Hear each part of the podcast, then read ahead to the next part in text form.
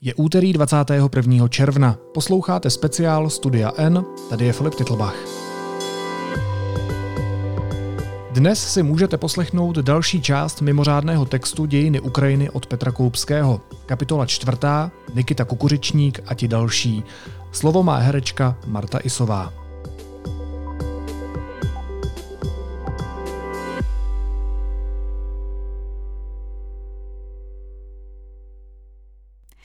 Poválečná sovětská Ukrajina byla zničenou zemí plnou rozstřílených a vybombardovaných měst, zbořených mostů, přerušených železničních tratí, zdemolovaných továren, spustlých polí, vypálených vesnic.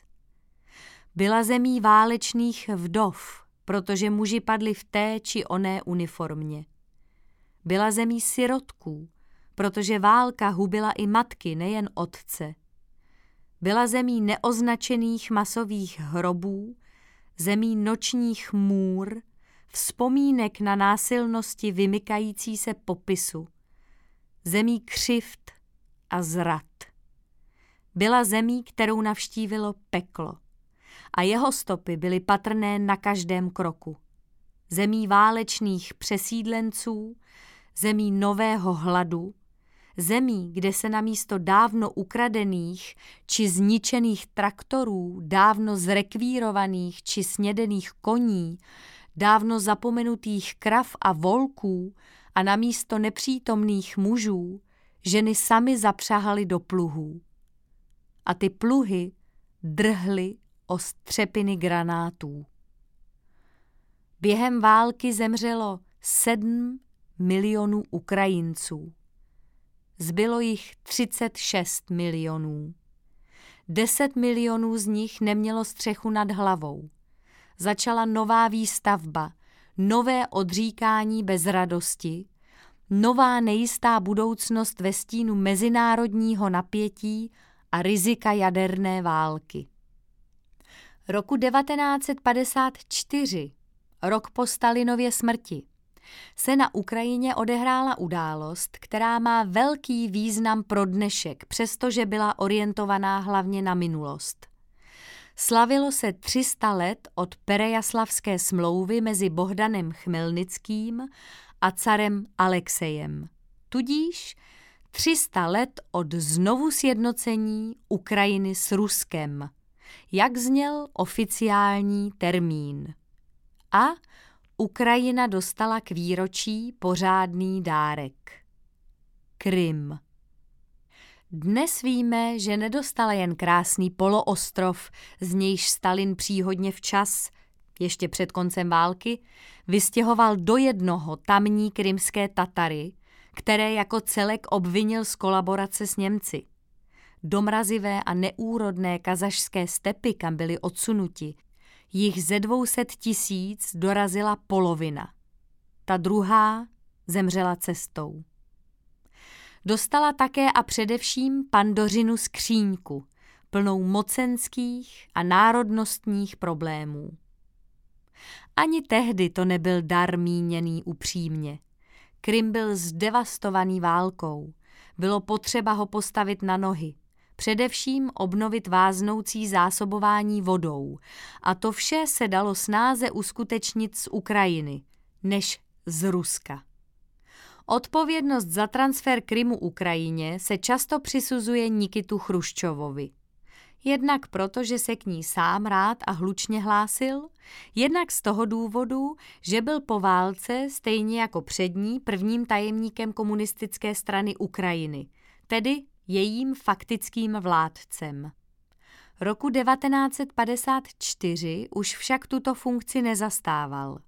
Byl sice členem nejužšího vedení, politbyra, ale neměl tolik politické moci, aby o velké územní změně rozhodl sám.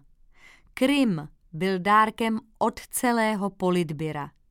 Sovětský svaz tehdy neměl zřetelného individuálního vůdce. Brzy ho však mít měl. Do této pozice se vyšvihl právě Chruščov. Na rozdíl od všech sovětských vládců před ním i po něm skutečně věřil v komunismus. Dokonce i v to, že se ho on a jeho vrstevníci dožijí. Jako důležitý prostředek k dosažení tohoto cíle prosazoval pěstování kukuřice. Žádný popcorn, šlo mu o krmnou kukuřici. Vykrmí se prasátka, pracující se dosyta najedí vepřového a komunismus bude na dosah ruky. Po hladových sovětských letech to znělo spíš přitažlivě než přihlouple. Sám byl sice etnický Rus, ale na Ukrajině prožil většinu života. Pokládal ji za svůj domov. Snažil se jí různě zvýhodňovat a přivedl si odtamtud svou politickou kliku. Tito Ukrajinci, ve skutečnosti často Rusové, roku 1964 Chruščova svrhli, ale nechali ho naživu, na svobodě a v komfortu, což byl z hlediska sovětských zvyklostí neslýchaný pokrok. Do jeho křesla usadili Leonida Brežněva a vládli dál, ovšem trochu jinak než Chruščov, ne tak naivně, lidově a dobrodružně, za to chladněji a tvrdší rukou. Havárie a demontáž. Tato éra skončila, když se roku 1985 stal šéfem komunistické strany a sovětského státu Michail Gorbačov. Muž bez vazeb na ukrajinskou kliku v Moskvě. Přivedl své lidi a své myšlenky. Z nichž, aniž to ovšem bylo jeho cílem, vzešla demontáž Sovětského svazu. Ještě předtím si Ukrajiny povšiml doslova celý svět kvůli havárii v černobylské jaderné elektrárně.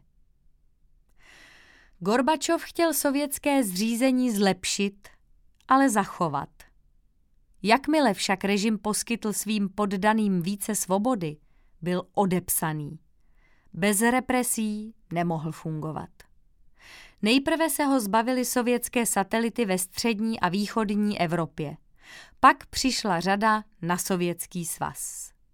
V jeho případě to znamenalo nejen dekomunizaci, ale také rozpad na samostatné státy.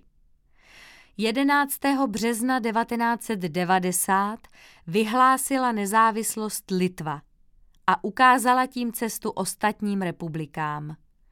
Centrální moc v Moskvě litevcům bránila a vyhrožovala, ale nenasadila proti nim armádu. Tím bylo jasné, že cesta ven je otevřená pro všechny. Reakce Západu nebyla nadšená. Západní státníci měli rádi Gorbačova, člověka, kterého zvali ke svému stolu. Zacházeli s ním, jako by byl jeden z nich, skoro. A na oplátku očekávali, že o problémech Sovětského svazu sami uslyší co nejméně. Samostatné Pobaltí bylo ještě snesitelné, i když přinášelo nepříjemné geopolitické implikace. Odřízlo od Ruska jeho Kaliningradskou oblast, malou enklávu, která by nemusela být důležitá, kdyby to ovšem nebyla jedna z nejvyzbrojenějších částí jaderného impéria. Ale další dělení země s nepředvídatelnými důsledky rozhodně nebylo z hlediska Západu žádoucí, což platilo zejména o Ukrajině, největší neruské svazové republice. Americký prezident George Bush starší tehdy pronesl v ukrajinském parlamentu, přesně řečeno v nejvyšším sovětu Ukrajinské sovětské socialistické republiky, projev, který politický komentátor William Sapphire nemilosrdně překřtil na Chicken Kiev speech. Snažil se v něm vysvětlit, že národní nezávislost není nutnou podmínkou svobody. Vedla ho k tomu především obava o další osudy sovětského jaderného arzenálu, který byl částečně dislokován a z velké části se vyráběl právě na Ukrajině. Na vysvětlenou k přezdívce Bushova projevu, kijevský kotlet je kuřecí závitek naplněný máslem a osmažený jako řízek. V anglosaském světě je velmi populární. Prodává se jako polotovar a říká se mu chicken Kiev. Slovní hříčka pracuje s druhým významem slova chicken, zbabělec. Autorkou Bushova projevu byla pozdější ministryně zahraničí Spojených států Condoleezza Riceová, která tehdy jako členka Národní bezpečnostní rady, specializovaná na Sovětský svaz a východní Evropu, byla jedním z hlavních tvůrců americké politiky v regionu. Bushův projev, zjevně vedený snahou o podporu Gorbačova, neměl nakonec žádný praktický dopad. 3 týdny po něm, 24. srpna 1991, Ukrajina vyhlásila nezávislost a státní suverenitu. Možná by se to nestalo, protože zastánců autonomie v rámci nějakého nového svazu s Ruskem bylo v ukrajinském vedení hodně. Bush koneckonců sklidil bouřlivý potlesk. Jenže 19. srpna proběhl v Sovětském svazu takzvaný srpnový puč, pokus o státní převrat a návrat ke starému režimu. Spiklenci vedení viceprezidentem Janajevem, ministrem obrany Jazovem a předsedou KGB Kryučkovem uvrhli Gorbačova v jeho letním sídle na Krymu do domácího vězení a zkusili převzít moc. To se jim nepovedlo. Počínali si amatérsky, další politici se k nim nepřidali, v Moskvě a Leningradě proti nim demonstrovali 100 000 lidí a co bylo rozhodující, poslušnost jim odepřela armáda. Po několika dnech byl puč poražen a spiklenci politicky odepsáni. Gorbačov ovšem s nimi, protože ukázal slabost. Ničím výrazným se nevzepřel, změnil se v polekaného staršího pána, v oběť situace. Puč urychlil změny vedoucí k postsovětskému uspořádání. Zdiskreditoval všechny, kdo si přáli zachovat některé aspekty starého režimu. Členové ukrajinského nejvyššího sovětu odhlasovali samostatnost země drtivou většinou. Úmrtní list Sovětského svazu. 8. prosince 1991 se v luxusní lovecké chatě v běloruské Bělověži sešli představitelé 3 slovanských republik Sovětského svazu.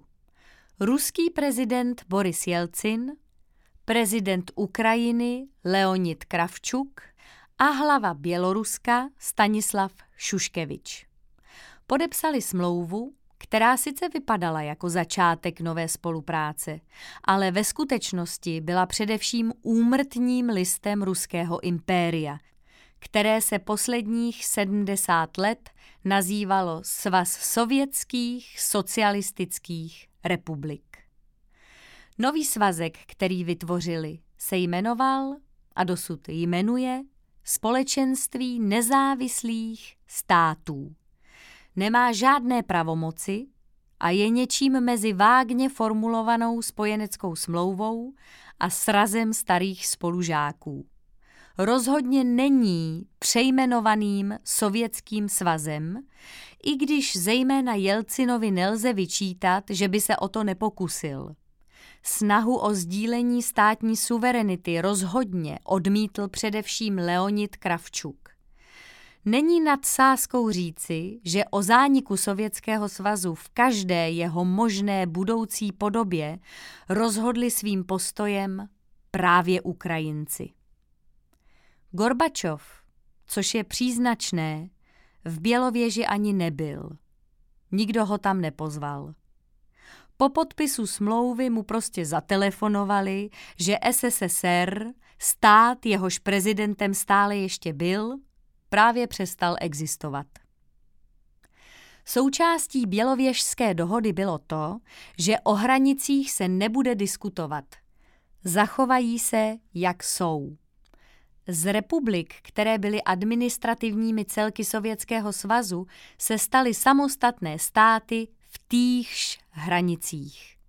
Žádná jiná dohoda nebyla možná. Zároveň bylo jasné, že pozdějším sporům o hranice nepůjde zabránit. Zejména kvůli obrovskému množství národnostních menšin, včetně všudy přítomných Rusů. Rusko se oddělením Ukrajiny a Běloruska územně vrátilo o 200 let zpátky. Přestalo být impériem, stalo se znovu jen státem, který je doma jen u sebe, nikoli u sousedů. Ztratilo území, která pokládalo za svá. Ukrajinu mezi nimi na prvním místě.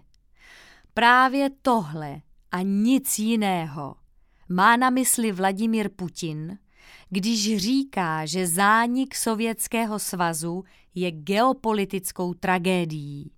Ano, je. Pro Rusy s imperiálními ambicemi. Vztah mezi Ukrajinou a Ruskem byl od začátku zatížen několika obtížnými problémy. Krym, Černomořská flotila, sovětské jaderné zbraně. Postupem času přibyly a těmito třemi se propletly další. Tranzit plynu, postavení ruské menšiny, zahraničně politická orientace Ukrajiny. To byla zpočátku záležitost politiků. Většinu Ukrajinců daleko víc zajímalo, jak se uživit, což nebyla snadná věc a není dosud. Na dno. V době rozpadu Sovětského svazu zahraniční analytici očekávali, že Ukrajina bude vedle Pobaltí ekonomicky nejúspěšnějším následnickým státem, což se nestalo. Lépe než Ukrajině se kromě Estonska, Lotyšska a Litvy vede nejen Rusku a Bělorusku, ale také Kazachstánu, Turkmenistánu, Gruzii, Ázerbájdžánu, Arménii a Moldavsku. Podle makroekonomických ukazatelů je Ukrajina nejen nejchudší zemí Evropy, ale také jednou z nejchudších postsovětských republik. To nedává smysl. Jak je možné, že země, která leží v Evropě, má průmysl, nerostné suroviny, vzdělané lidi, skvělé podmínky pro zemědělství, moře, dokonce atraktivní turistické destinace, je ekonomicky na úrovni Libye či Paraguaje?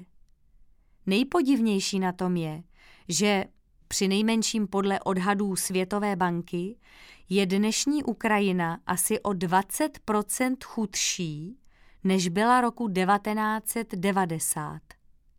Proč?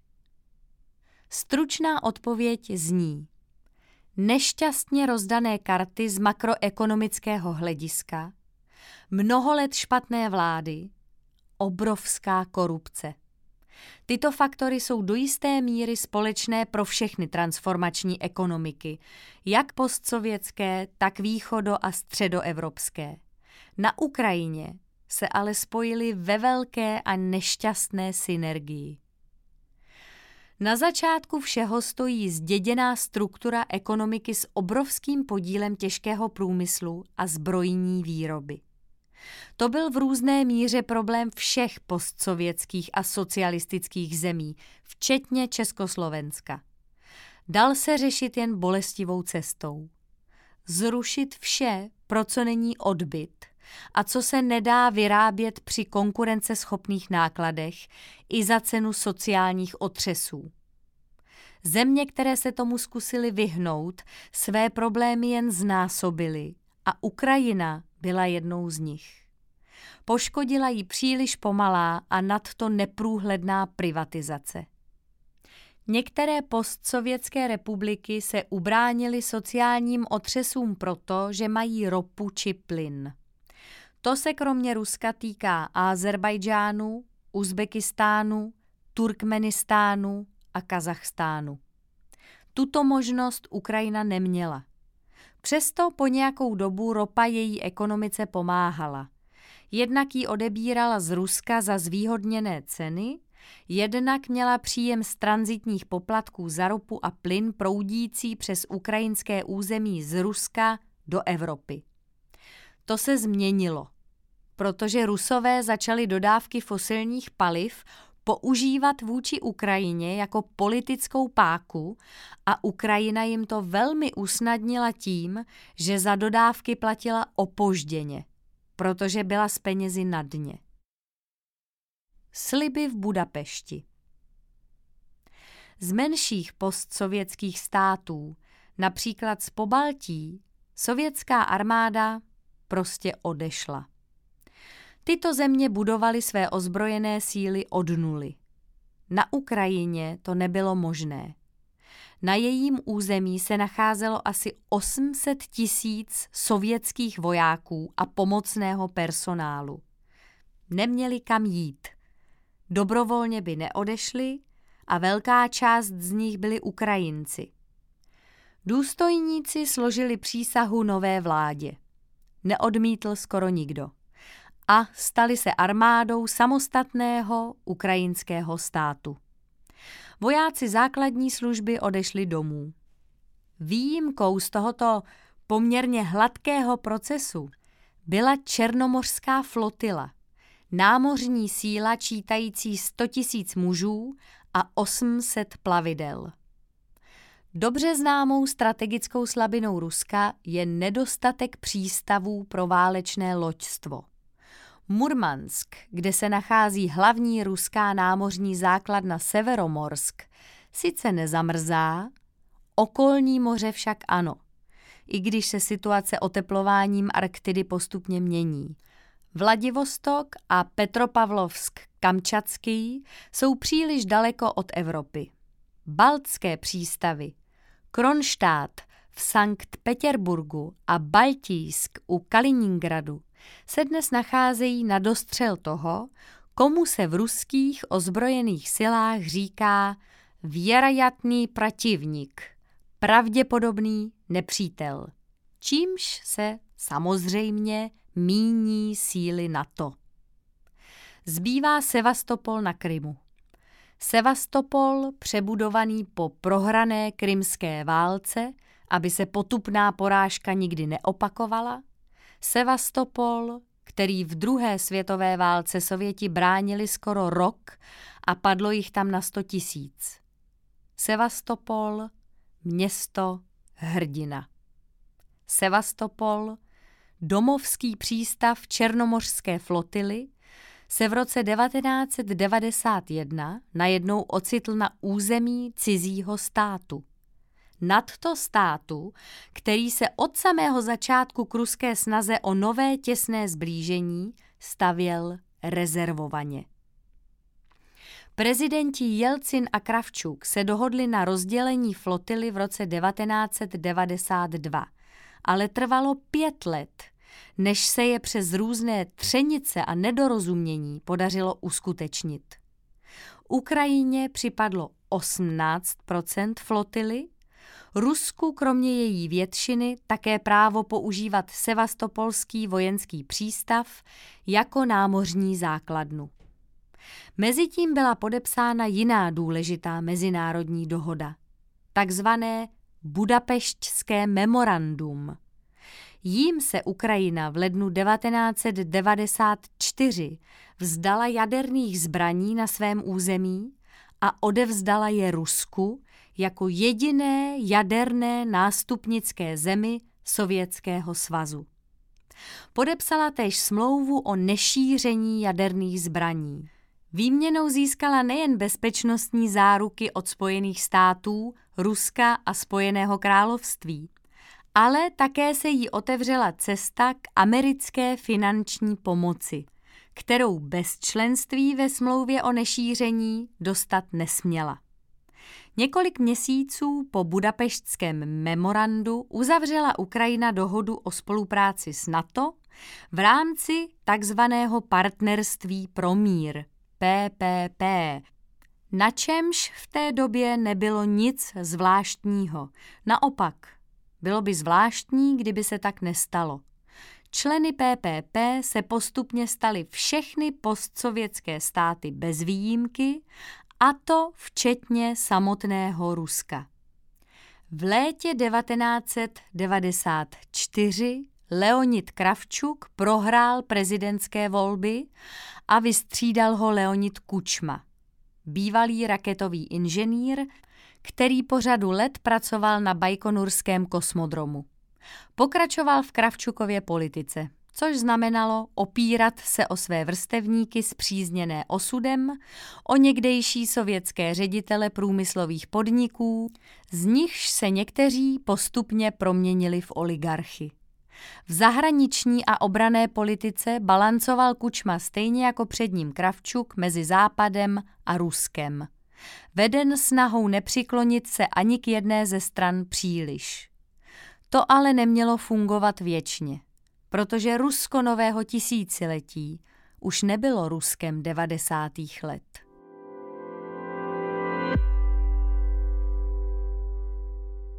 Všechny kapitoly postupně najdete na našem webu a v podcastových aplikacích. Pokud máte zájem o audioverze našich dalších článků, doporučujeme vám klubové předplatné Deníku N. Dějiny Ukrajiny a Ruska vysíláme ve studiu N každé úterý až do konce srpna.